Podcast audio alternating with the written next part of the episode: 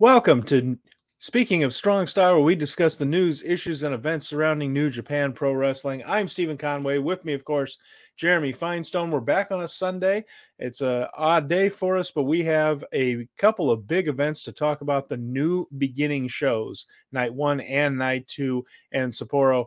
We both have a lot of thoughts about what we've seen over the last two nights and uh, it's it's there's a very very mixed bag jeremy there were some things on there i thought were absolutely terrific there were also some things on these shows that i thought were uh, very poor decisions from new japan we're going to go over all of it were you looking at my social media because mixed bag was exactly what i used yeah, I might have gotten it. I might have gotten it from that. To be fair, yeah, but I mean, but it was it's the perfect example of, yeah, of a mixed man. bag of things coming out of two shows. Yeah. Uh, my immediate takeaway is that I felt like I saw the bones of the next six months of booking for New Japan, mm. whether good or bad. And I'm not sure I'm on board with every decision that they have in mind, but I think I can rationalize it. So, you know, we're going to figure it out. And uh you lead the way, buddy. All right. Well, Colin is here. Colin, I'm glad you're here. Very uh, definitely. Uh, he says he's convinced some of these booking choices on night one were BR choices. Okay. All right. Well, yeah, we're going to talk about all that stuff. So uh, we will definitely get into it. But uh, yeah, it, let's go ahead and just ki- kick right into this. So sure. uh, we'll have our usual Thursday show where we talk about news and notes and, and all that, as well as uh, any new uh, things that pop up. But this is uh, about. But real quick, let's just do the whole spiel the click, like, subscribe. We are part of the Fight Game Media Network. Uh, we are a special show, and this feed, this episode will be on the audio feed as well. But you can find us every Thursday, uh, 5:30 p.m. Eastern, on this channel, along with Power Bombshells, that airs every Sunday at uh, 1 p.m. Eastern. And then we have a number of audio shows featuring AEW, WWE, and uh, Joshi. So that would be the Boom the Wrap, the Dynamite Show, and Five Star Joshi Show. Uh, if you are interested in that comment, please join the Fight Game Media Network YouTube, the Twitter, social media. Email GG at Fight Game Media if you'd like to join the Discord. And uh, yeah, Steven, let's take it away. All right. And also, if you're listening on podcast, uh, please uh, rate us, leave us a five star review. Uh, all that stuff helps people find the show. And, and so does word of mouth. So if you have a new Japan curious friend, let them know. We started on uh, the Hokkaido Sports Center night one, 3,231 fans in attendance. It began with a Frontier Zone uh, tag match, and we're going to get through these prelims fairly quickly. Yeah. But uh, T- Tomoya, who's mostly a DDT guy, and uh, Yano defeated Shoma Kato and Tomoaki Honma. Uh, Tomoya is involved in the local government uh, there in uh, Noribitsu, I believe is the town. Yano is the sightseeing ambassador. Uh, so they had a mascot out there at ringside for this. So this is all about boosting the region. And uh, Kato worked hard. Uh, uh Shomakato, uh, I, I, keep calling Kato, Shomakato uh, worked hard. And uh, Tomoya got a submission on him with a Tomoya clutch. Uh, Sam is here too from Power Bombshells. Great. Hey, Sam, glad you're here. So is Dunstan. Good. We got a good crew here. And uh, yeah, basically Tomoya is almost as uh, tan and as oiled as uh, Honma is in this one, but uh, no, but no, this this is all about uh, the local guys getting uh, a bit of shine here. So Tomoya and Toru Yano got the victory, and uh, they are uh, ambassadors for the region. So there you go. Uh, and, and so this these Frontier Zone tag matches in Sapporo were less about getting a look at new talent like some of the others have been, and and just more about that, like a little bit of. Pressing the flesh with some of the local politicians. Politicians. Yeah, they had him both here on tonight and then the next night, and they flipped out the young lion with it. So they just gave him a little bit of shine. Nothing next to write home about, but also like it's always nice to see somebody fresh on these shows. No, and it, and it is it's also smart just to have that kind of uh, relationship with uh, local city oh, councils oh, and all that stuff. It's it's it's good PR. Uh, next up was a singles match with Zack Sabre Jr. and Eugene, Yuji Nagata, and this is exactly what we thought it was going to be. This is all part of the ongoing rivalry between Zack and Bryan Danielson that we are loving so much.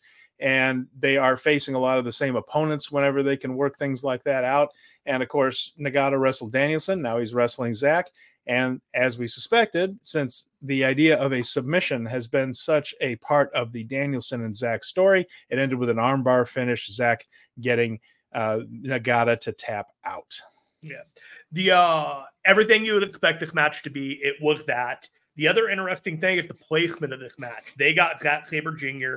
in their first thing, kept him protected from everything else that's going on, and he basically disappeared from all the rest of the events, minus backstage comments. Everything mm-hmm. else just all House of Torture. It was all Nemeth. It was Riddle. They gave him they gave him the spotlight, and then they got him out of it. I thought that was really interesting. The next thing was the beginning of uh, what became the night of the House of Torture here. So we had a six man tag with Ren Narita, Yoshinobu Kanemaru, Yuji, uh, Yujiro Takahashi, and they wrestled uh, Boltin Oleg, uh, Ryusuke Taguchi, and Togi Makabe. And this is just standard six man tag early in the card. We've seen things like this a bunch of times. Uh, Oleg looked terrific. He did the gut wrenches, he threw all three guys around quite a bit, uh, showing the power there it was mostly the baby faces. It was until uh, Makabe was about to hit the King Kong knee drop uh, off the top rope. But Kanemaru spit whiskey in his face. Uh, Makabe ended up getting the push up bar, knocked about him in the head, and Narita hit the double cross for the finish. We figured it, you know, we figured this how this was mm-hmm. going to go here. It was a heel finish for House of Torture, and it set up a theme for the night, as it turned out. Uh, set up a theme of dominance. You mean just? Mm. A lot of people yeah. upset about the uh, about the direction that the company went with the uh, heavy house of torturenist, but I think I think we're gonna have to contend with the fact that we are in pro wrestling and the bad guys have to win in order for the good guys to overcome something. yeah, well, I've, I've got a bone to pick with a lot of this. Absolutely. So we'll, we'll, we'll, we'll, we'll, talk about that in a little bit. And then Colin mentioned so Zack faces Akiyama next, right? Because Jun Akiyama, uh, one of the all-time legends of Japanese wrestling, just wrestled Daniel uh, uh, Danielson on uh, Collision. So uh, yeah, I would love that if, if they got Jun Akiyama in uh, for that one. So I, I'm in favor well, the, of it if they want to do it. The spiritual successor would be that also, Zack ended up in DDT the next night, the night of mm-hmm. the 24th, and he and Chris Brooks have a tag match set up. In addition to that, he is lining up his feud with Riddle backstage, but uh, Zack is going to pick one of his TMDK guys to face Riddle first in order to kind of, you know, make sure Riddle is up to the task of facing Zack Sabre Jr. So Zack is a busy, busy man. he is, yeah. And I think we know how that is going to go when Riddle faces another member of TMDK. Uh, but uh, probably doesn't bode well for the TMDK member. But there again, a lot, lot, lot to get into with Riddle too. So we'll talk about him in a little Absolutely. while. We're not there yet. Uh, so let's see. we had uh, the chaos matches. Okay eight man tag. Now, this was uh, supposed to be 10 man tag, but as we found out, we had the one hour after the show curse strike us again. And just as we talked about how Toa Henare uh, was uh, still set to wrestle on this show, uh, about an hour after we went off the air, found out no, he's not cleared at all. Those stitches have not totally healed. So uh, this was shrunk down a little bit. Uh, they took Goto off the chaos side, and so it was Okada, Ishii, Yo, and Yoshihashi uh, facing the United Empire crew of Callum Newman, Francesco Akira, the Great-O-Khan, and Jeff Cobb. Now, I really did enjoy the actual match here. Uh, Goto and Yano came out to ringside, so they were mm-hmm. all of chaos that was in the building were, were out with Okada. He did uh, the colorization trick with his uh, raincoat again, where they uh, panned up and down his jacket with the black light and got the colors going. It was very cool. Uh, Callum Newman really worked hard to get into the ring with Okada uh, early in the match. He really wanted to do some spots with Okada if he could, and he did. It was entertaining enough. The stuff with Ishii and Cobb was the highlight of this one. Those two were fantastic together.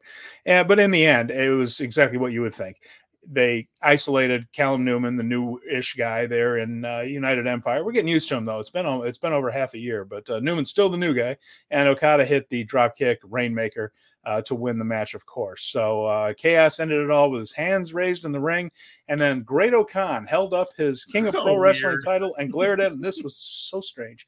And Okada got out of the ring and walked past him like he wasn't even there.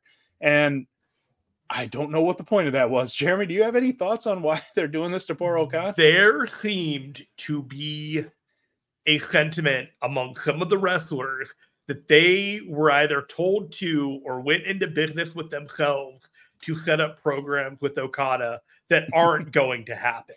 And it wasn't right. the first, it wasn't the last one to happen. It was the first one.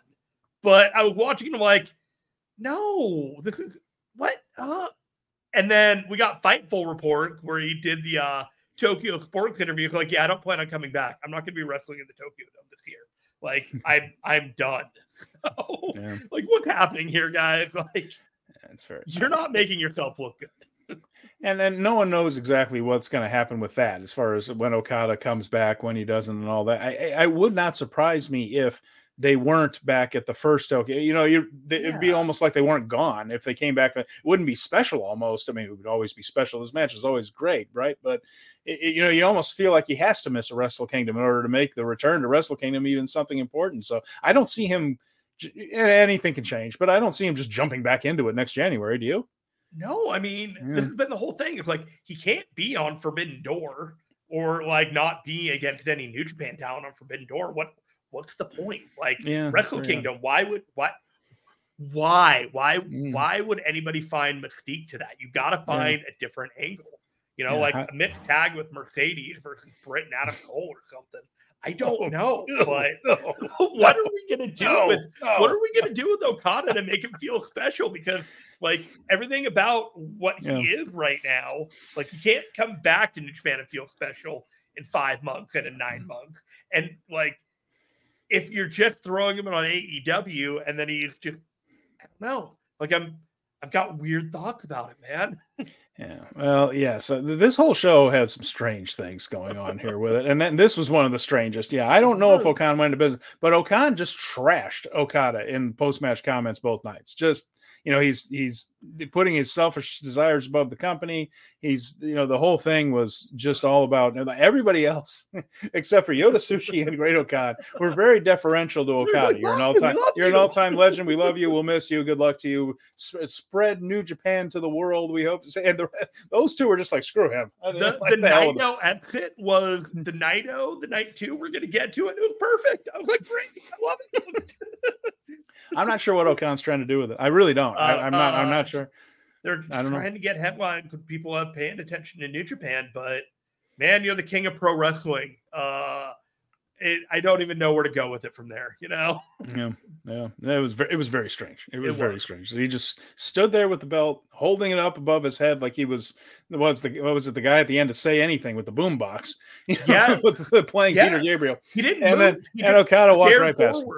Yeah. And then everybody was just like, ah, whatever. We're all arm in arm. I think he was arm in arm with Yoshihashi and Yeah. Goto, and they're just walking away and just enjoying it. yeah. Great Walk around him like he was one of the stared forward. photographers. Just Very odd. like, no, like you, you did, you, you missed your shot when you shot it. After that came another 10 man tag. This is the 909. everyone- What's that now? 909. Nine, nine, no, yeah, right. A match 909 between Lij and just five guys.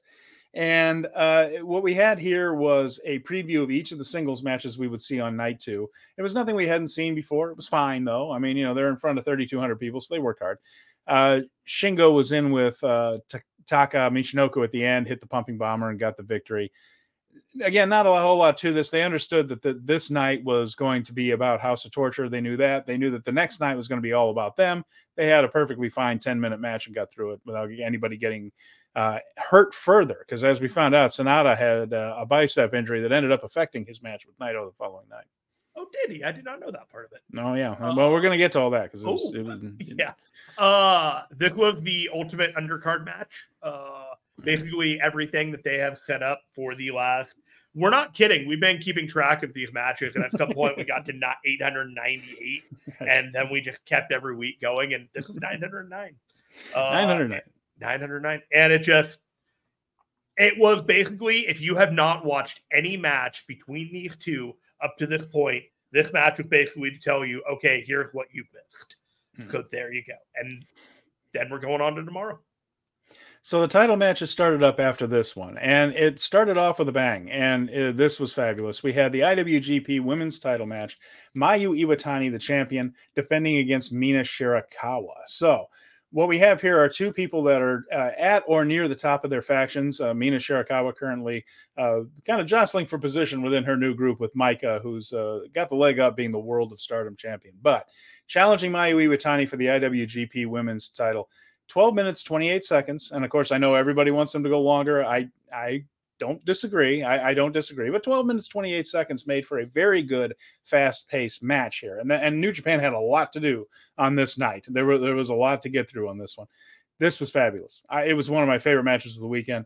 Uh, Mina worked the knee a lot, but they still worked a fast pace. Iwatani hit a splash like Tanahashi, which was not an accident. It was a bit of a, a tribute there. The crowd enjoyed this match.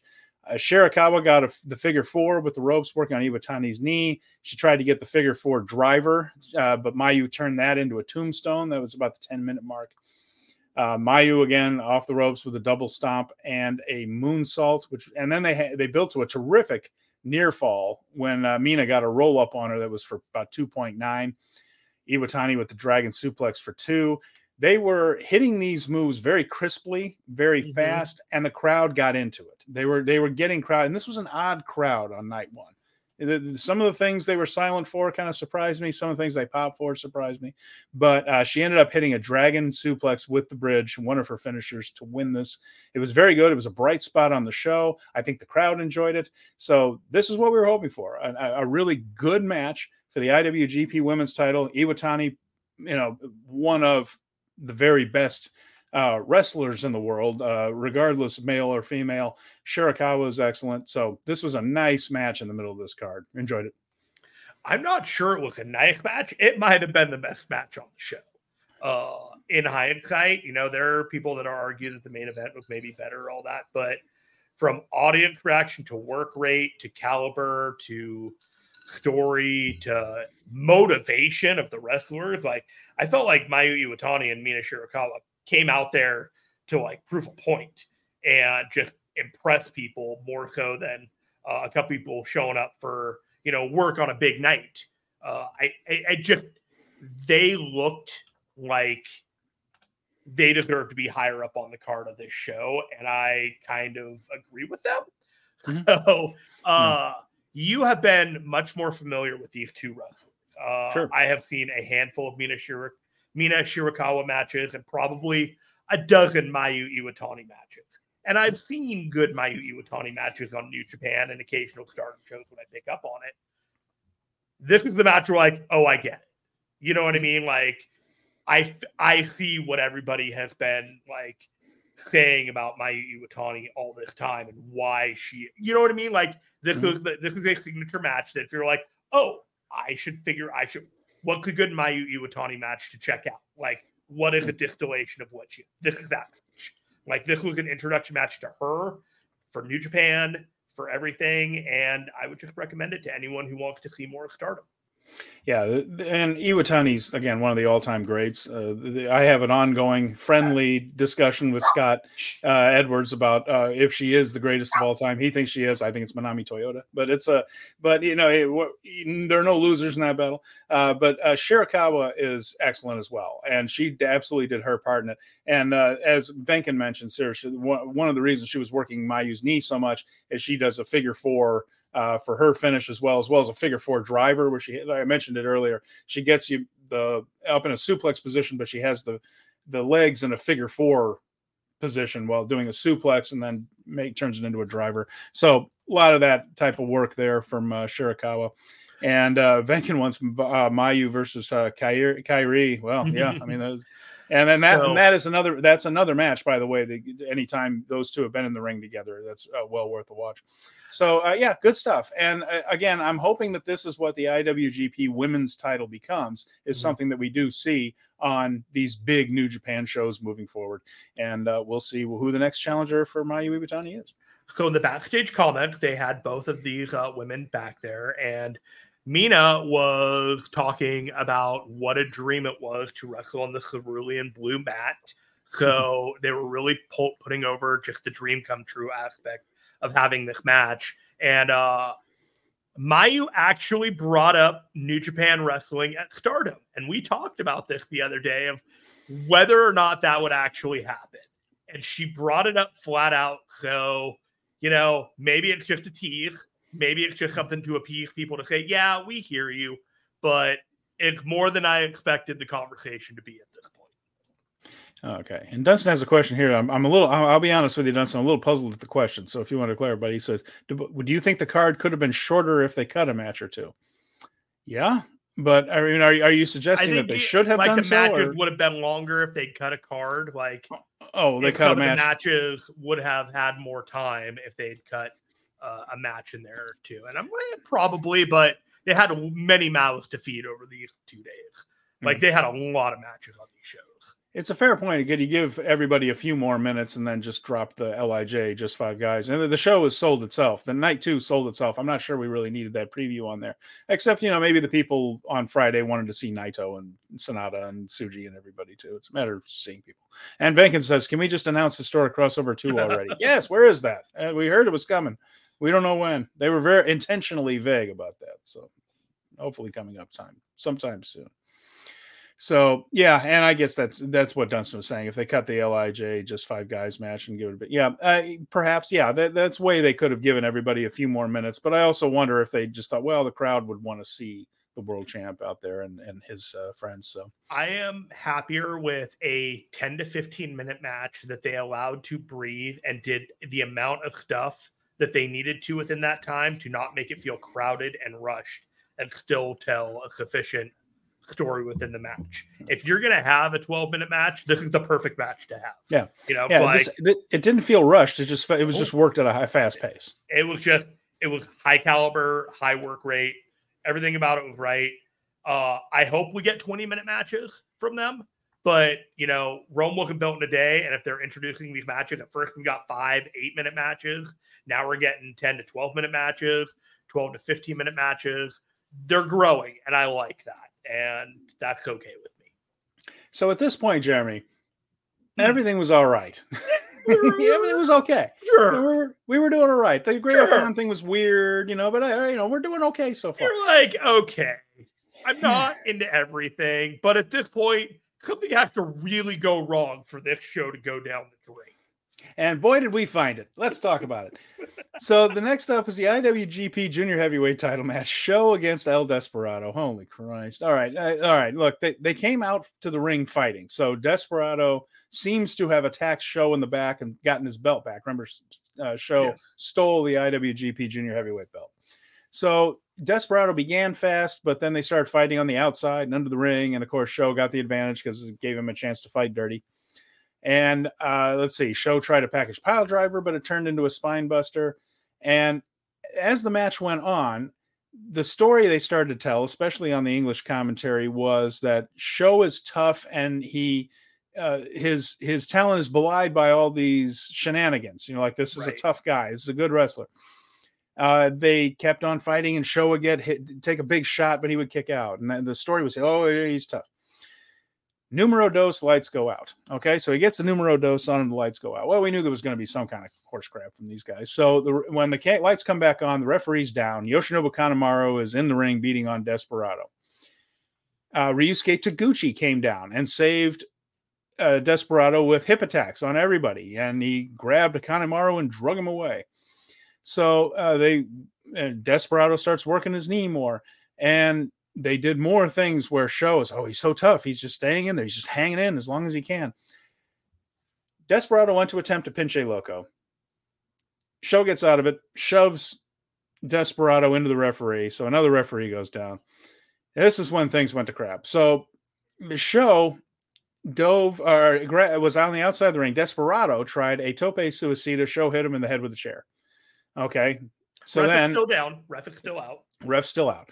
Another very careful chair shot where it was to the head, which I'm not a big fan of, but he did it with the kind of the cushion chair, and he was very careful about how he hit Desperado. So if you're gonna do a chair shot to the head, this is the way to do it. Uh, then he he faked like he was gonna hit him with a chair frame. I think we all knew that wasn't gonna happen. Referee kind of grabbed the chair as he recovered, but after that, Desperado put SHO in the chair where he's kind of like kneeling on the floor. His head is in a chair that's set up for someone to sit in and then he smashed the back of the chair with another chair so it made this big noise and kind of looked like he smacked SHO in the head with it. Uh it, made a it did make a big racket and the crowd popped for it so that was it.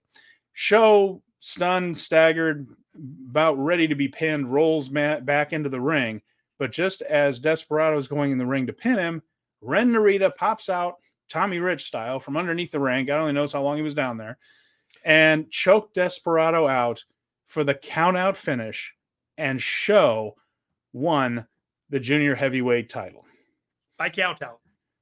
By count out. By count. So, hmm, you know, it's I just like this was overthought.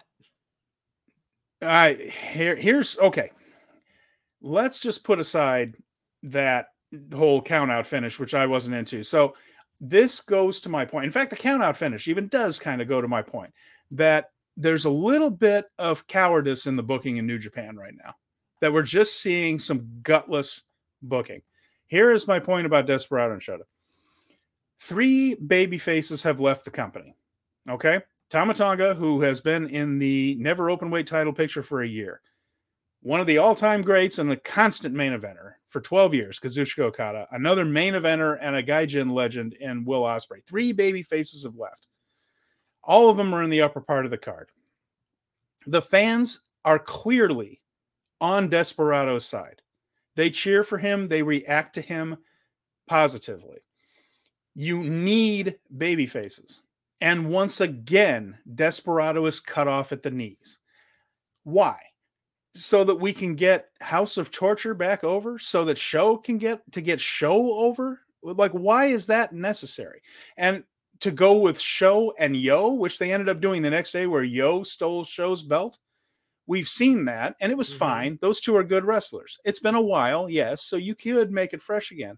But Yo has been basically in his balloon Okada gimmick for most of the year, just being sure. silly. Remember at Wrestle Kingdom, he just laid on the top rope for about 10 minutes of the Rambo. He hasn't been a serious character all year. He's been playing this little wacky thing. Again, why? What does Desperado do now? You know, and it, it and yes, you can have one of these guys who have lost a big match over the course of this weekend get rehab by winning the New Japan Cup, but only one of them. They cut three different guys off at the knees in these shows the junior heavyweight division could definitely use someone on top. And they could also use Hiromu Takahashi doing something new. The crowd clearly likes Desperado, and they're moving him to the periphery of the picture so they can go with SHO and Yo for the junior heavyweight title. What what are we doing here? Like, here's the point I'm just trying to make. You can make Desperado a good junior heavyweight champion and get someone new over with the Super Juniors tournament. You can do both of those things. So if we, if we have Hiromu move on to something else, whatever that might be, never open weight titles, uh, the other things, right? We talked mm-hmm. about this. Mm-hmm. You could have a champion, El Desperado, that the crowd likes and is into, and get somebody else over in the Super Junior tournament. Now I'm even sure I'm not even sure we're going to see anything different anymore with this. Why cut him off at the knees? And he they, he gets the title win over Hiromu, and then he trips over his shoelaces against SHO. I just, like, do you want him to be over and the face of the division or not? What do you want? This half-ass stuff kills me with him. They don't want him to lose, but they have thought about an end goal at Dominion here that I think that they had to figure out how to get a starting point. So last year, Master Wato won the best of the Super Junior tournament and then went on to lose to Hiromu Takahashi, right? That, that's how it all played out. Yep. I imagine that if if I were reading the room right, El Desperado is winning the best of the Super Junior tournament, and then he is going to face SHO after SHO has you know dispatched Yo, and then he's going to face Douki because Hiromu made it clear that Douki's probably going to get a title shot against him. And then that could take us through uh, March and April. Then we're going to get to May and the best of the Super Junior. This is all just elementary back to school basics booking because you're right. They don't, they needed to figure out solid plans for the guys that they wanted to build behind and give journeys for them. It's not, it's not like next level booking, but at the same time, it's just like SHO isn't the guy but you've got the war dogs completely tied up in other things right now. You don't even know which ones are signed or which one are going to be around. Who's the bad guy junior heavyweight that you go to right now to have El Desperado chase? Because they why does he have to that. chase anybody? I That's the know. point I'm trying to make. You can establish him as a solid champion and the leader of the division. You don't have to you. have him chase anybody. Now's not the time to have him chase. I think now's the time to build have the him have a long title reign, but they want to stretch this thing out. They want to give him another run because they're half ass. He never got the chase the first time. Basically, Hiromu just said, "Hey, your turn," and then they yeah. had a match. And so when they decided to do this whole year long deal with Hiromu, they didn't set up enough meat on the plate for Desperado to have a bunch of contenders coming his way. So they did this so that they give him a chase, and then maybe they'll heat up enough people uh, for him by the time uh, September runs around and the G1's mm. over, no, and then the we're back that. to where we are now. It's now not the hell great, with that. It, but it, at no, least Desperado has uh, a purpose for the next few months. You know, at least he has a purpose. This is the if he wins this match, it establishes him as a stronger junior heavyweight champion. You have a much stronger anniversary show main event. Tetsuya Naito against Desperado was a much better match than Naito versus SHO. The other part of that is that's what I'm saying is you use the Super Junior tournament, which is a better than a count out finish win. It's even a half-assed way of getting him the belt.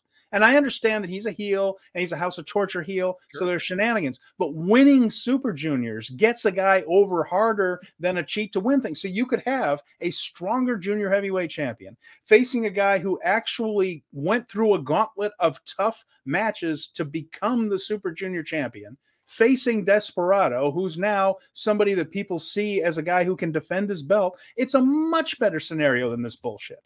Much smarter scenario than this bullshit. I think they just want to tear him down to build him up again because they need him to be stronger than he is now. Don't need to be tearing people down. You need to have strong baby faces now. You just I lost think they're just trying to make them. him stronger. And I'm with you. I'm with you about the approach, but I think the goal is sound. And so I hope that they know what they're doing. Make okay. the heel in the Super Junior tournament. He'll give. he'll be stronger that way. I, I right. can't wait to hear what you have to say about the next match. Well, it's yeah. Eh, so here we go. The next match after we went through all that, we went through the never open weight title match with Evil and Shota Umino. So Shota already got a haircut, by the way. I guess he was just in the spirit with the match uh, uh, coming Shota up the next Kiyomiya, night. Anybody? Yeah, and then there were the usual House of Torture shenanigans. We expected that too. Uh, I, I can't stand this one. He's got Evil in a submission hold. Yujiro comes up and rings the bell. Shota looks up at the referee and then releases the hold like he wants. It makes the baby face look so stupid when they do that because why wouldn't he just look at the referee and just like you know uh, so it makes him look like a dumbass. Then Yujiro gets involved because the referee gets bumped and all that. Yujiro hit a pimp juice uh, that led to a two count then there was another ref bump. Uh, Umino hits a cutter that one actually looked really good blaze blade evil manages to shove him into a turnbuckle Evil hits Darkness Falls for two, and then they they scramble around a little bit more. He hits Everything is Evil for three, and retains the never open weight title against. Now, here's my point again about the half-assed stuff. This is, boy, going heavy on the House of Torture in 2024. so Tell me again why you can't put Shota Umino over here as the never open weight champion. What exactly do we need Evil as the never open weight champion for? Do we need to be? Oh, by the way, Evil's a bad guy who can win matches by cheating. No shit, he's been doing it for years. What we need is a baby face to win. And again, this is a guy that the crowd is ready to get behind. They cheer for him. They react to him when he does his entrance through the crowd and he's hugging babies and all that. And then every single time they get him there and they have him lose. Again, this isn't the time for some slow build. There's going to be a payoff down the road.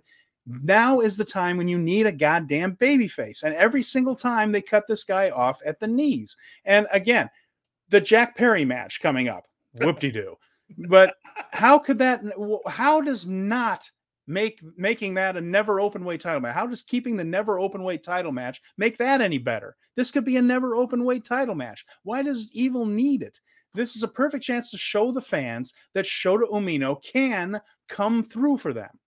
And uh, and here's the point I'm trying to make about him. He gets up there and then he loses. He gets up there and then he loses. He gets up there and then he loses. the guys that New Japan have used as crutches for years Okada, Naito, Hiromu, you know, the ones who are over big time, the ones who these guys who book by spreadsheet go over there and just say, oh, this guy sells five more t shirts than he does, so he has to win this match because, you know, five more t shirts is, uh, you know, all that kind of bullshit, right? Those guys didn't get over by losing their first five big matches. They got over, they are stars, they are merchandise sellers, they are big deals because they didn't lose very much. And they sure as shit didn't lose the first five or six major main event matches you gave the guy. So here's the thing you say, well, Shota's a star. We're putting him in these big matches, but he's going to lose them all. Half assed. Here's the point I'm trying to make you have to get these guys over. And right now they are just half-assing it. It's gutless booking. It's booking via spreadsheet or booking scared. They're like, oh, we want them to get over, but oh, we don't want them to put over our big stars over here who sell the, you know. Nut up, grow a goddamn set of balls and push somebody. The reason those guys are stars is because they were pushed. Okada was pushed. Naito was pushed to the point the crowd didn't want him there anymore. Remember, he didn't lose very much. Hiromu barely lost for the first couple years he was there. Pick a guy grow a set and push him. Don't bring him up there and then just pull him back. Oh, not over the big guys yet. Find a new star for the love of all that's good and holy. This this whole half-ass stuff gets nobody over. And that's what we're seeing right now. That the crowd was deflated after this. And it affected the next match, which we're going to get to. I don't disagree with the word that you said. I do think that uh there was a conversation that we had on our regular Thursday show that the outcome of this match was going to be a huge definer as to the direction and the pace that we go with some of these guys moving forward. And I I definitely feel like they have circled Wrestle Kingdom for next year as the moment that all these guys are going to have their big, you know, denouement and arrival. And there's like the, your stars are gone. You yeah. know, like Naito can't wrestle all of these guys all year round. Oh. And and you're rebuilding from the bottom up this entire promotion. And so and I'm sure and I'm sure all, you just have to go now. Like yeah, pick one of these guys and go now. And, and I'm sure well, and you can say, "Oh, we're going to do this in a year. It's going to be this big catharsis in a year." Yes, I'm sure all 5,000 people in attendance in next year's Wrestle Kingdom will be thrilled. And I mean, I know How that's not literally not what's watching and following on social media are like, oh yeah, Shota Umino lost again, whatever. Ah, jeez, you know, it's like absolutely... you don't hear the matches, but they talk about it.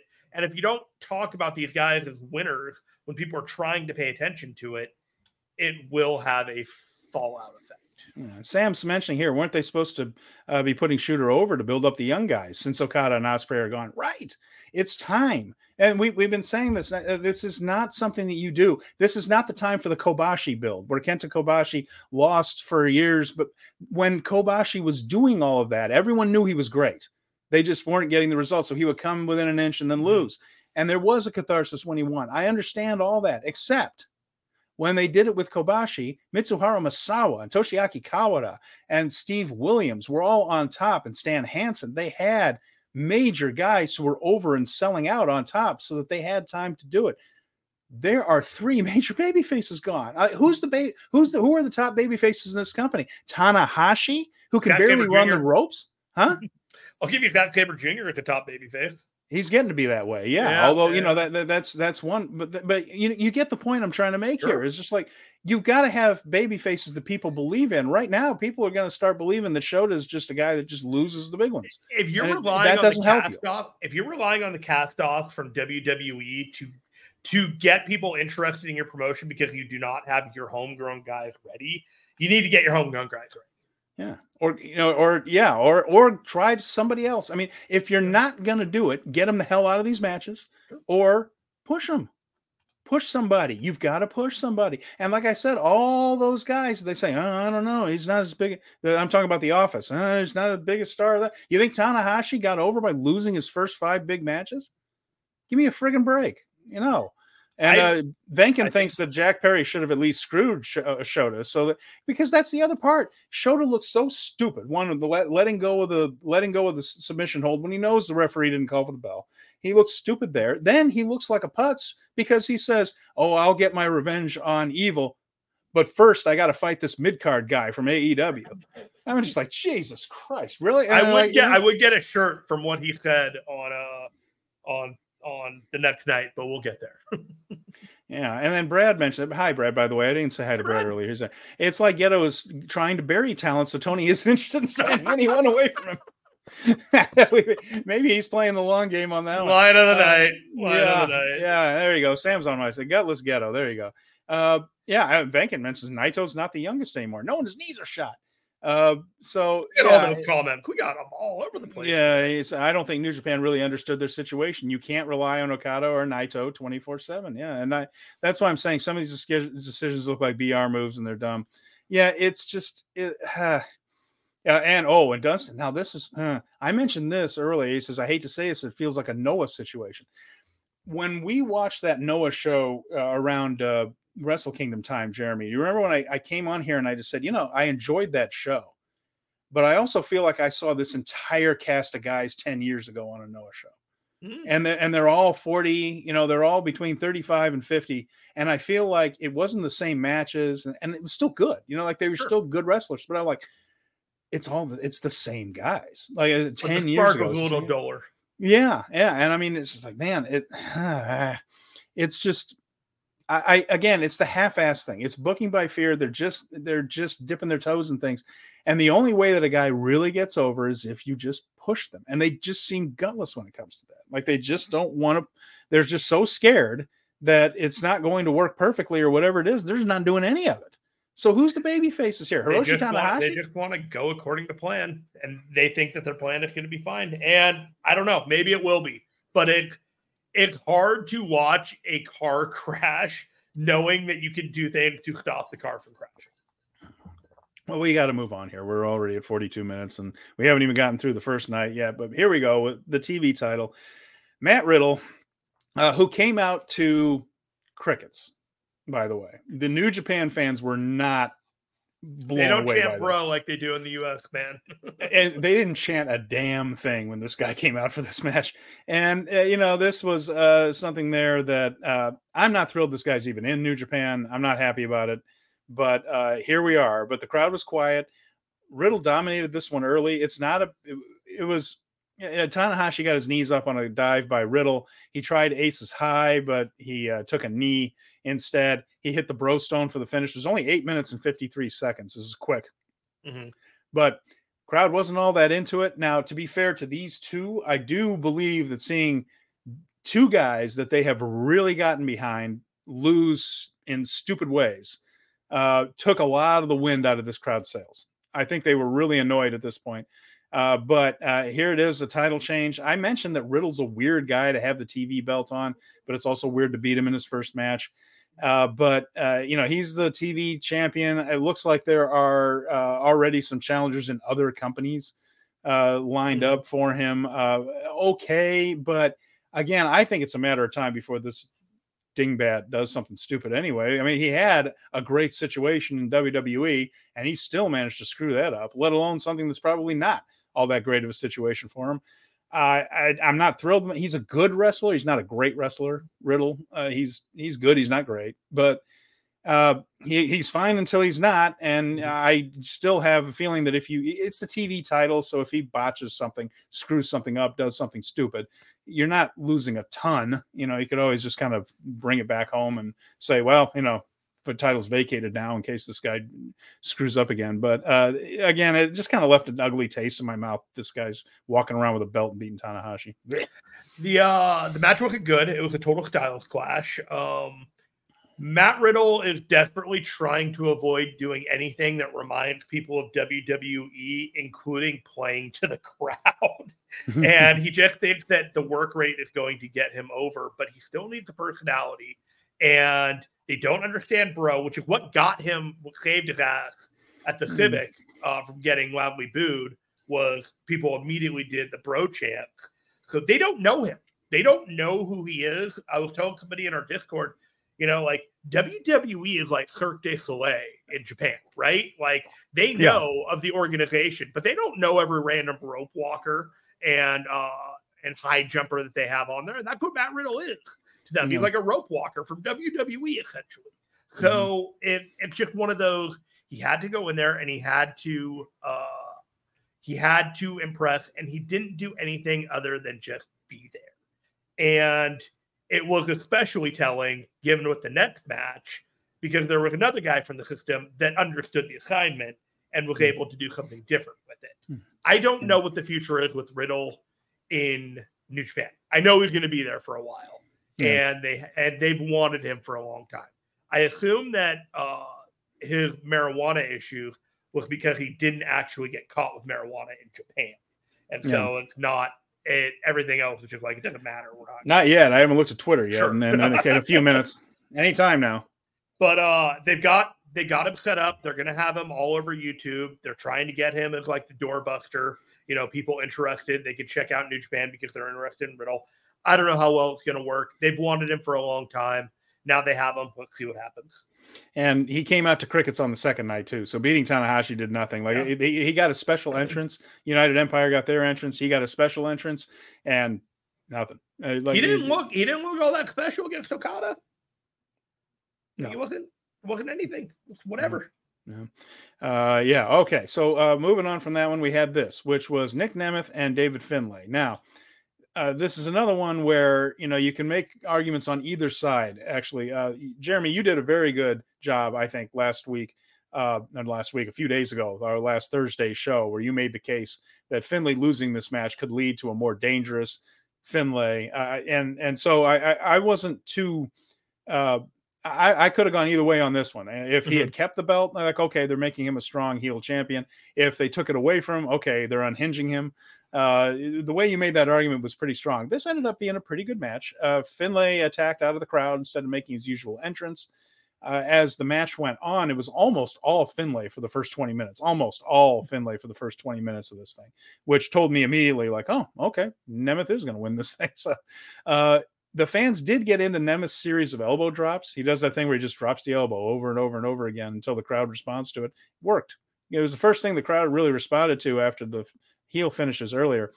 Uh, Finlay uh, was outside. He threw a super kick at Nemeth. Nemeth ducked. He hit Gedo. That got no pop whatsoever. Surprised me. Like that was crickets. Uh, then, uh, but Gedo in the midst of all that, they did a what was supposed to be a comedy spot of Finlay landing on Gedo's nuts, and uh, Gedo slipped him the shillelagh. Uh, he hit uh, Nemeth's leg with it and worked the leg hard going forward right there. Uh, Nemeth did a good count out tease, which isn't really a thing in WWE, although they're starting to do some of it. Uh, but uh, not a North America thing, really. But he nailed it, did a good job, got in in like 19 and a half, just like you're supposed to. Uh, anyway, once the big move started, uh, they hit a, a Oblivion. Uh, Nemeth blocked another attempt of the Oblivion and hit the danger zone, which uh, used to be called the zigzag, I believe, and, and won the match.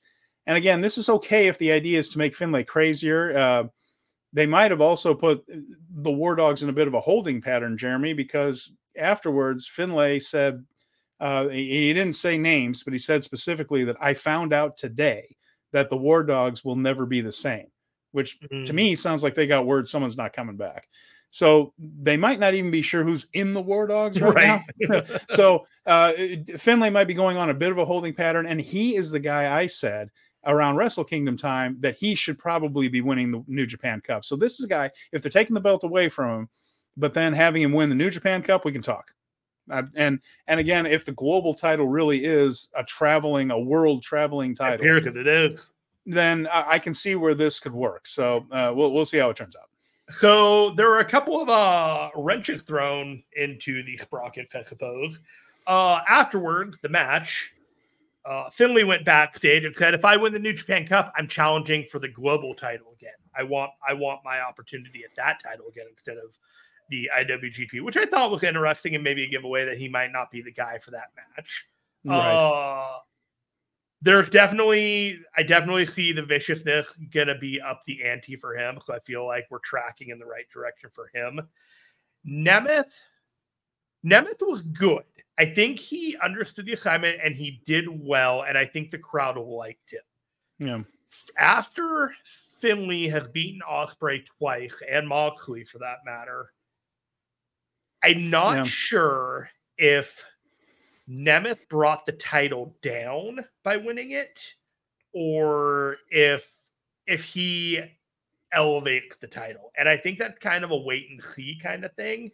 Um, we've already got his first match announcement, and that could be March 8th on TNA No Surrender. He'll be facing Steve Maclin for that title. So it looks like Steve Maclin is the first guy that's going to be uh, fed to Nic Nemeth, and then we can assume that he uh, will have a Tanahashi match at some point, either at Sakura Genesis or Windy City, because he made that challenge. Mm-hmm. So we have matches down the line for him. I'm not sure if this is going to be what makes the global title as important as the United States title when Ospreay had it, or even like the luster that it had for the brief time that Finlay had it. So mm-hmm. we're we're in a whole we're in a very curious spot.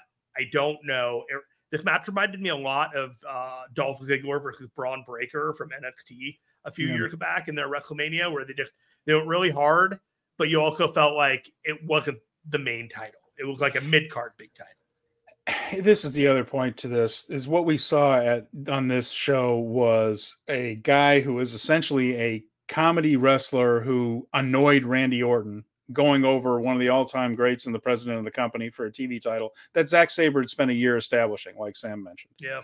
and you know they just said oh this you know this guy hey Randy you know that that guy beat him right after a year then you had you, you got me on that. Made me laugh. then you had you had David Finlay who laid out Jay White, who's one of the uh, a great Gaijin uh, leader. Then he stood over the figuratively dead body of Will Ospreay, one of the all-time great Gaijins. And then a couple months later, he loses to Dolph Ziggler, who hasn't Right. been relevant it's in a WWE little, it's in a little years. bit of like a hard pill to swallow. I mean, is this the whole thing? Is just uh, what's kind of inferiority complex is New Japan feeling right now about itself? And like, oh my God, we've got we've got a mid card guy from AEW, so let's have Shota go in with him. Uh, you know, some, you know, a half ass guy from AEW, Perry, and then we have these a guy that has been relevant and a comedy guy. Let's put him over our TV champion and our global champion. Guys, push We- your own guys. Push your really- own guys. We really should have seen it coming because the way he was introduced was shoehorned in at Wrestle Kingdom, wearing a suit, and like all of a sudden he's out of nowhere. Now we're trying. Now we're challenging for the global title. Oh, okay. You know that seems like that one came together pretty quickly, and it seems like it has. And now they're just trying to get that global title. He might end up in MLW wrestling. He may be wrestling that. You know, using the global title in AEW. You never know. I would believe Nemeth showing up in AEW with that title than I ever believe that uh, Matt Riddle will show up in AEW. That's for sure. Dunstan says uh, Nic in due time could be a great asset in Japan. He's a good wrestler. I mean, he he, Yeah. he is a good. He's very athletic and all that, but, But, he needs a better. be around? He, yeah, right. Yeah, well, that's the other. Yeah, he he also just says he needs a better opponent to do that. Yes, he does. And Shingo is our last hope, according to Dunston. Yeah, I mean, you know, that could be it. So anyway, uh, let's move on to night two. And we're going to get through a lot of night two pretty quickly. But uh, there's the Frontier Zone match again. We already talked about how this one went, uh, and then we had this one. So uh, yeah, when we go on to that, uh, we had the ten man tag right here, and this was one that was. Huh, depressing again, just because uh, it was the K- uh, the uh, team of Desperado, Boltin Oleg, Shota Umino, Togi Makabe, and YOH. They defeated the House of Torture. Blaze Blade, Death Rider finish. Shota Umino gets the pin like it matters, like it makes up for anything. He's not going to get to be on top, pissing himself in big matches and then winning a 10 man tag on the first uh, match of the show.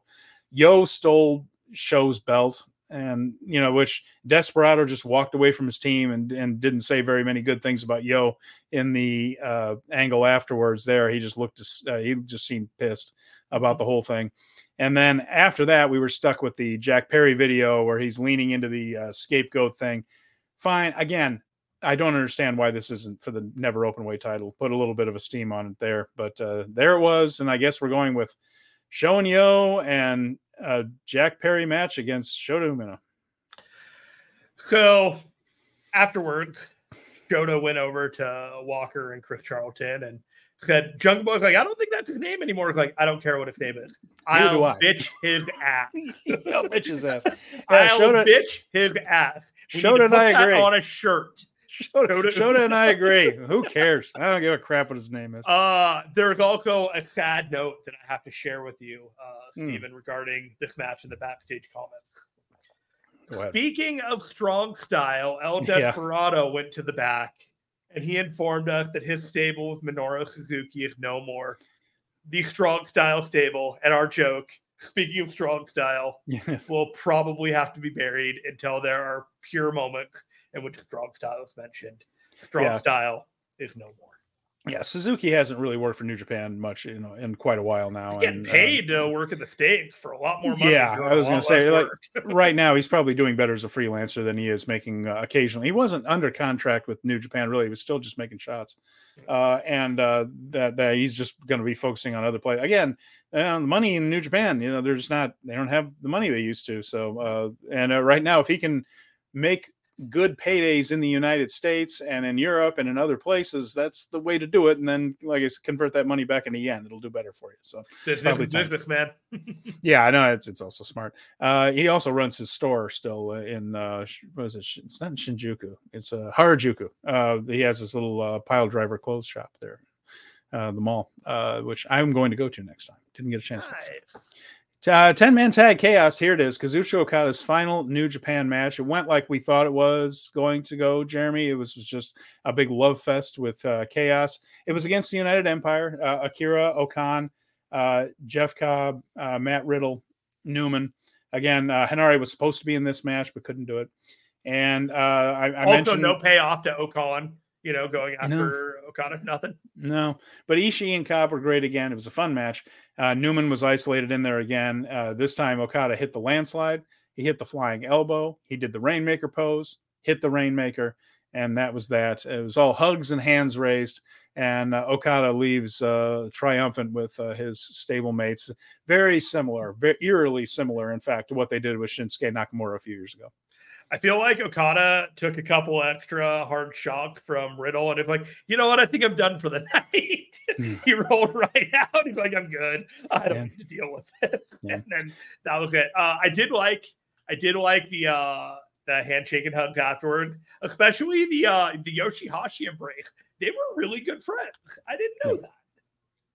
Yeah. Oh yeah. Yeah. They've they've been buddies all along. They went through their journey together. Really. Yeah. I mean, they were young lions together. Uh, One of the uh, prelim on uh, very early Wrestle Kingdom is Yoshihashi and uh, Okada as a team uh, doing That's a job right. for for there. So they've been around for a long time. And yeah, uh, Brad mentions uh, it, before Henare was taken out, he was replaced by Callum Newman, who ended up taking the pin. Who was going to take the pin if Henare had been in the match? I I agree with Venkin. I think it was probably going to be Francesco Akira uh, was going to be the doing the honors on that one. It ended up being Callum Newman as the the new low man on the United Empire totem pole. Next man down. Yeah, exactly. So uh, we had the God versus God here. Uh, this was nice. This was nice. Uh, Yeah. This was uh, El Phantasmo and Hikuleo uh, against the Gorillas of Destiny. Tama Tonga and Tanga Loa brought him back and put Jado in as the uh, special guest referee for this. 14 minutes and four seconds. Just greatest hits match again. Uh, this was uh, seeing Tama Tonga out in a nice way. They even came out with the face paint. They came out with their old music. It was the old Gorillas of Destiny in that sense, although they still worked mostly as baby faces. They weren't really um, very heelish here. But that was fine. In the end, Hikuleo hit a power bomb and then the Godsend choke slam on Tama Tonga. Classic, uh, classic way of going out right there. Again, hugs all around Get up the leg. and a uh, a baby face leaves uh, New Japan with all of his buddies. So uh, two two matches in a row right there that actually left you with a little bit of a warm feeling. Yeah, it was fun. I uh, I wish Tama Tonga well. Uh, I don't know where he will go to next, but I have some suspicions. And uh, when it does, I think he'll probably be pretty successful. Hikuleo and El Phantasmo still the NJPW Strong Tag Team Champions, so uh, I'm sure we'll be seeing them uh, a little bit more stateside as well. And And I definitely think Windy City might be an opportunity for them to win their titles back. Oh, you think the IWGP titles there? hmm I think that they lost them so that they could win them back there. That'd be fine. That'd be fine. Yeah. Uh, no sign of Chase Owens or Kenta on this show at all. By the way, not even a mention. Like they were not. But neither Taiji Ishimori either. Like last He ended up on Collision last night. Was on Collision. I know. Well, I know. I know he wasn't even in there, but it- like no mention of him. It's it's almost like that. If you're not in the War Dogs portion of Bullet Club, it's it's you're kind of off in space at the moment. Don't stick around. You're not getting paid for the night. You're not working. and up next, we had tag match Nic Nemeth and Ryusuke Taguchi because okay, uh, David Finlay and Ghetto. And the funny thing is, Jeremy, when we supposed that Finlay uh, might retain his title, we just said, well, this is where Nemeth is going to get his victory, which is Mhm. exactly what happened. It's just that he was also the champion. Uh, Nemeth got uh, an okay reaction here. He got a, he got a reaction. This was a better, uh, a larger crowd for one thing, uh, by a good distance. I'll get to that in a second. Uh, but uh, he got the zigzag, which is now again the danger zone.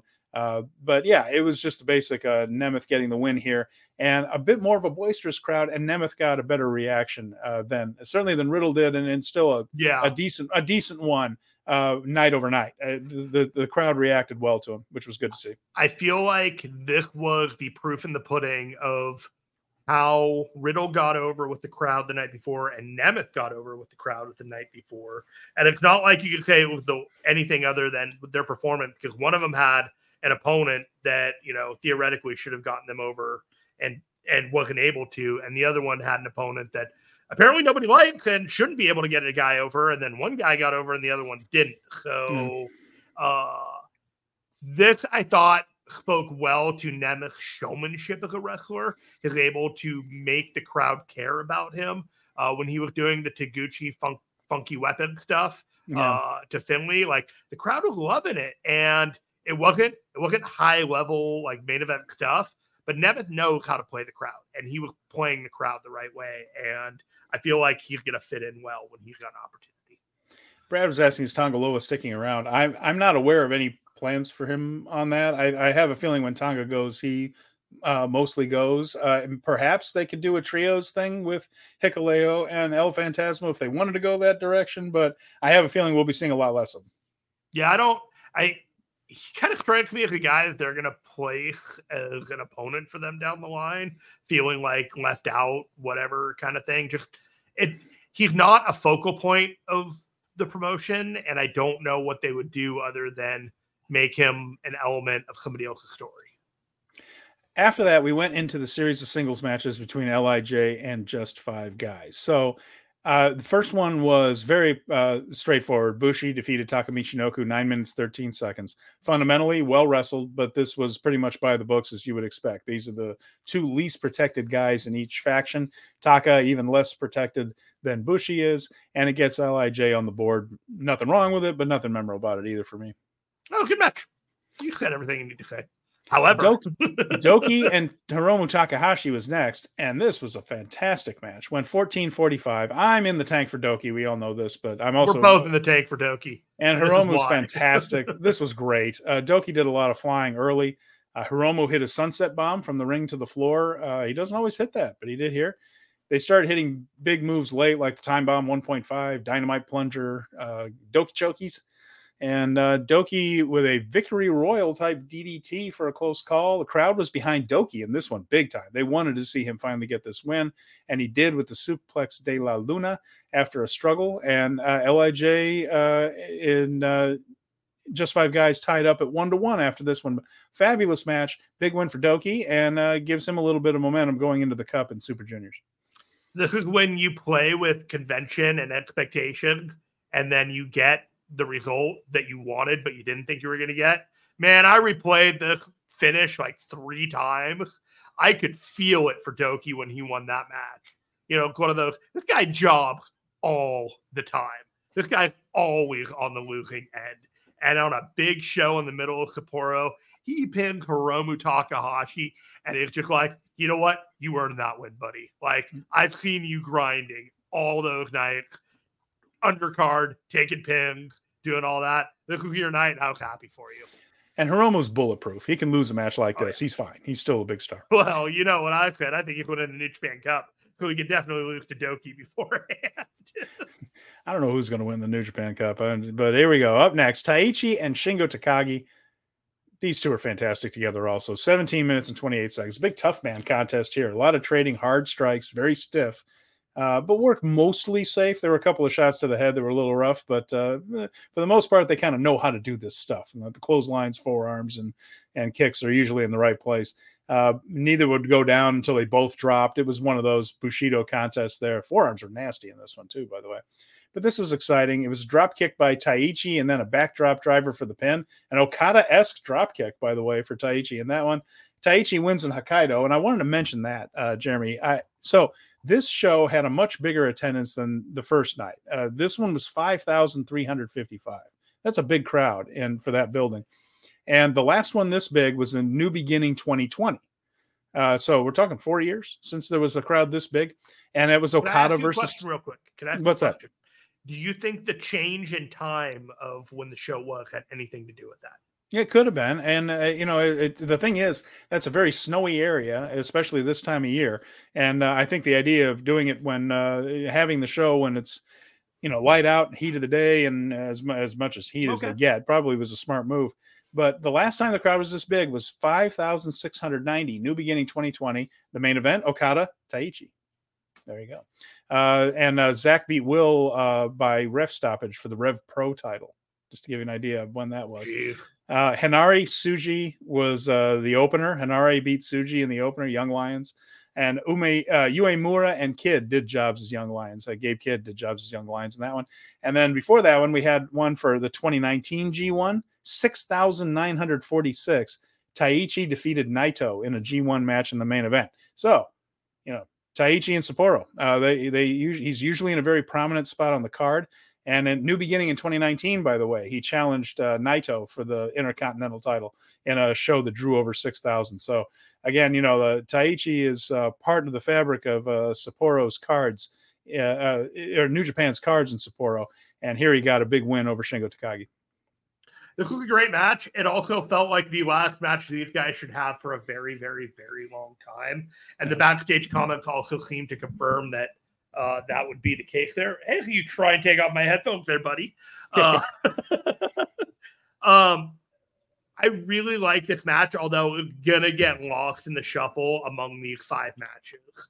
Hmm. Um, it's definitely worth taking time to watch it, but between the hair match, the title match, the Hiromu DOUKI match, you just you had an upper card that like you don't get five singles matches that feel consequential like this all the time, and you mm-hmm. just kind of figure, oh, only two or three of them are going to matter. But you know, in some way, shape, form, all five had something to it that kind of felt like it made it important. Even even uh, Bushi and Taka. Mm-hmm. Up next was the hair versus hair match. Yota Tsuji and Yuya Uemura went 28 minutes and 20 seconds. I don't think it should have. The it was not bad. This is not me saying this is a bad match. That's not that's not the case. The crowd was a little quiet for it. And here's the thing. These guys, both Tsuji and Uemura, haven't had a lot of long singles matches. They've had some. But their lion stuff, never long. You know, young lions don't go long matches. The excursions, some, yes, they had some. Uh, late in their excursions, they did. But remember, when they first go on excursion, they're still learning and they're still working their way up cards. And again, not doing long singles matches. Not zero, but TV matches and undercard matches are were shorter. So they are both a little inexperienced in having long main event style New Japan matches. I feel like they should probably be in with guys who have a few G1s under their belt and know how to make these matches flow a little bit more. Uh, mm-hmm. because. Tsuji is very explosive. And what he does looks great. When he dives, it looks good. When he pops into that, uh, you know, the spear looks fantastic. My issue is like he doesn't quite have the experience to hook all of those things up and make a match flow for 20 minutes. And when you got two guys that are inexperienced in that, you come up with some dead spots. And this match had some dead spots in it. And uh, the crowd did kind of die off at some point, even though everybody was still very interested in how it turned out. Uh, they began hitting big moves around the 25 minute mark right there. Uh, Tsuji hit a Spanish fly. There were a series of body slams by Tsuji. He hit a curb stomp. Uemura was fighting back and getting moves in and getting very close, closer and closer. This this I did like. He got closer and closer to hitting that deadbolt uh, suplex, but didn't quite get it. Mm-hmm. And uh, eventually, uh, they were in a scramble, getting up. Tsuji explodes again. That explosiveness hit the sudden spear, got the three count, and there it was. Yota Tsuji defeated Yuya Uemura. He then uh, Uemura took it like a man, sat down in the chair, allowed, uh, didn't put up a fight as Tsuji hacked off a big chunk of that hair, and then she shaved himself uh, the big stripe down the middle there. The gave himself the reverse mohawk, I guess, with the idea that he'll shave the rest later. He had to look it's a little gone, ghastly. man. It's gone. Yeah. So uh, again, that was my issue with this match. I mean, what did you think? I, again, two very talented guys, but two relatively new to have in for a 30 minute uh, match here. The match was fine for the fact the fact that they had the confidence to give those guys almost 30 minutes and say, let's see what you can do. Let's see how you can cook in a New Japan semi main event is a huge vote of confidence for both of those guys. So you gotta you gotta take that away. You gotta give that to them first. And there's gonna be a number of singles matches, both of them in the main event over the next five or ten years Mm. in this in this company. So, you know, for a first time out, I'll give it a B. You know, Mm. like doing that that main event. They didn't knock it out of the park. They didn't they didn't have a match where everyone's like, "Oh, yep, these are the saviors of New Japan." That didn't happen. But they had a match that said, "Okay, if they are part of the promotion, we may be in good shape down the line, but we still have some work to do until." Yeah, Brad feels like uh, he's been uh, lapped. He said by his classmates, saying not saying that TNA ruined him, but TNA didn't set him up for success. Uh, He's he's got some work to do, but they all do in their own little ways. Uh, Mhm. But yeah, Uemura, I still think is he's going to be good. But if you're going to do this long of a match, you know, their match at Wrestle Kingdom was better and it was shorter. It, it just Yeah. they just don't have 30 minutes worth of material. It's you know, it's They're it's- not there yet, but you know Yeah. that they can do it. Yeah, Like- and, and Dunstan said the match lacked the intensity he hoped for, and he said there was no sense of urgency in a hair versus hair match. It, yeah, they, like I said, there's there's work to be done with these guys as far as uh, figuring out how to do these types of main event type of matches. So Yeah. So up next, we had guys that do know how to work a main event style match. Uh, the issue is one of them was a little bit hurt. So we had world heavyweight title Tetsuya Naito and SANADA. And uh, by the way, with Uemura, you know, he basically his post match comments were, "I'm I'm going to rebuild myself." So that's the story. Again, the idea was the person that got their head shaved was busted back essentially to young lion status, which isn't literally true, but uh, you know, like all right, well now I got to pick myself back up, and that was really about it. He didn't declare anything else there. Uh, Tetsuya Naito and SANADA, 24 minutes and five seconds. SANADA had a- semi. SANADA had a bicep injury, and that became a factor as the match went on. Uh, Naito worked, I believe it was, I believe it was either a bicep or an elbow. I had heard bicep. Uh, Naito worked his neck early, of course, because of the Destino, draping DDT on the floor, uh, lots of neck work, a lot of things with a hip toss where he brings the guy down on his knee instead of just flat back landing. SANADA, of course, went for the knees with basement drop kicks. And so 10 minutes in, we had our story knees versus neck. And uh, SANADA got a skull end at 13 minutes. They began fighting for big moves. SANADA hit a TKO at about the 20 minute mark, moonsault for two. Uh, Naito countered a deadfall into a Destino. That looked pretty cool. Uh, even got a second Destino, but it felt like he wasn't supposed to. It looked like he, uh, that was supposed to be blocked, but SANADA couldn't uh, quite block it. Uh, a tornado DDT was botched because SANADA couldn't really hold him up. So the match toward the end, as his arm began to fail him, fell apart a little bit uh, A little toward bit. Uh, the last few minutes. Uh, and but that you know that matters on Destino attempts too, because the guy taking the Destino has to kind of help him over. And uh, but in the end, the deadfall was countered into a tornado DDT cradle for three. So he set up the tornado DDT instead of doing the DDT part, turns it into that inside cradle, small package as we used to call it when I was a kid, and Did got you- the three count there. Did you feel like they gave up on the Destino and just went with that instead? Uh, yeah, I wonder. I do wonder if like, okay, he can't do this. You know, he can't. He can't get me. There was there was a lot of. Destino attempts that just looked bad, and then Mhm. they tried a couple of those tornado DDT uh, off the ropes, and then they finally hit it. Like, all right, we're just doing it now. And it's like we can't keep doing this. So I think that's why it went a little shorter. They probably had a little bit more in there. Like, no, we need to take this home. I, Yeah. I can't go.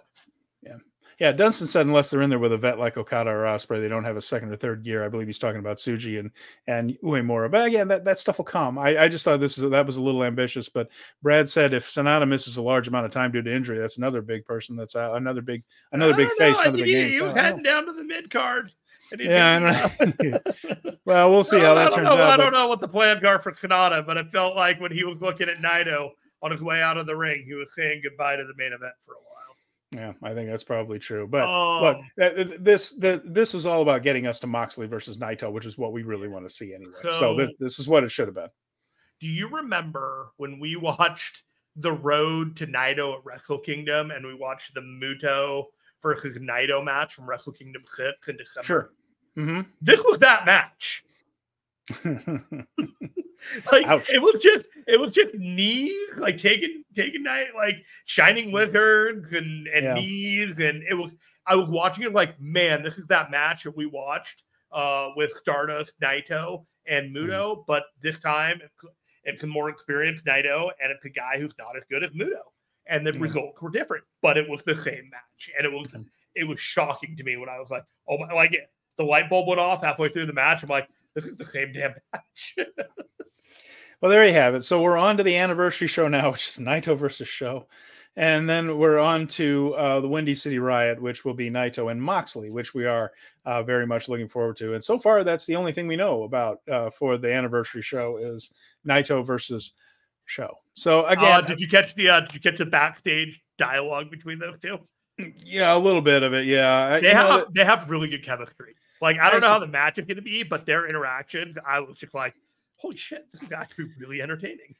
it might be, but man, if they bog it down with a bunch of House of Torture stuff, it's it's going to be it could end up being pretty rough. But do they even know, have the, any preliminary matches there, or are they just like we're, we're, we're hitting the ground running on March sixth and we got a match? Well, they have until March sixth to announce it, though, don't they? So yeah. we we expect that we'll hear who's going to be in the New Japan Cup this coming week. We'll probably find out more about that. We've got a couple of weeks. Probably in like an hour from now, we're going to get the news drop on the New Japan Cup. uh, this guys, uh, but uh, yeah, and uh, Dunstan says we are now in the official rebuild phase of New Japan. We're screwed. And I worry that he's right because, like I said, stop half-assing this stuff. Pick a guy and go with it. Maybe it's Tsuji. He's the one that actually came out of this looking better than anybody else. Truly, I mean, the, but you know, Desperado, uh, Shota, all these guys, you can only rehab one guy by putting him over in the New Japan Cup you've got to get behind somebody. You've got to let the fans believe in something. One of the most important things for a baby face is that the fans believe he will come through for them. Now, that doesn't mean that they have to all the time. It doesn't mean that the heels can never win. But for the love of God, you cannot send the message that your hero will always come up short. That may that will not make him a hero. That'll just make him a schmuck. And you and it, they have to pick one of these guys, decide and go with it and just go back through the, their own archives. Tanahashi, you were there. Gedo, you were there. Did Okada, did Naito, did Hiromu lose, lose, lose, lose as they were coming up? The answer is no. You guys know it. Grow a set, pick a guy, and go with him. Stop this half ass stuff. Go with somebody. They need it. You need new people on top because the top people have left, several of them. It's time for new baby faces, and the only way to make new baby faces for them to get over and convince the crowd that they will come through for them. And then when they in the rare instances when they don't, it means something. But right now, a Shota Umino loss doesn't mean a whole lot. And if he mm-hmm. goes into the New Japan Cup and loses in the semifinals or even loses in the finals, not good enough. Pointless. Another big match that he lost. Think about that. Do better. Do better. You have to you got a good crowd here. This was a good crowd. The eh, the the, the cupboard's not bare, but for the love of God, you can't keep going like this and tell people that oh yeah, get behind this guy. But no, we're gonna take it away. It's not healthy. Not healthy. Real quick before we go, I just want to shout out Mike Gilbert and JD Oliva from the Mike and JD show. I workshopped with them what possibility Nic Nemeth would have about facing Maclin at No Surrender. That's okay. the first thing before the PW Insider news came out and pretty much confirmed it. They were very helpful with their information about TNA. If you ever need that kind of information, go find Mike Gilbert. He's the guy. All right.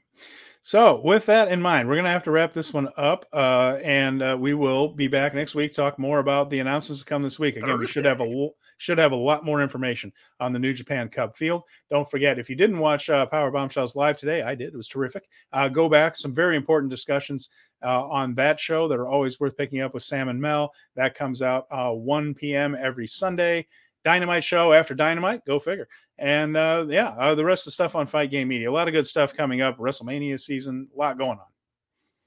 Don't forget to subscribe to our own audio feed that you can find on the in the links on every episode on the YouTube. And this will be a bonus show on the Fight Game Media Network audio as well. So keep an eye out for that and subscribe to that feed if you want more great shows. Steven, I'll see you Thursday. We'll be back Thursday at our regular time and our regular show to talk New Japan Pro Wrestling. Thank you once again, everyone, for tuning in and listening. Speaking of strong style, we'll talk to you again very soon.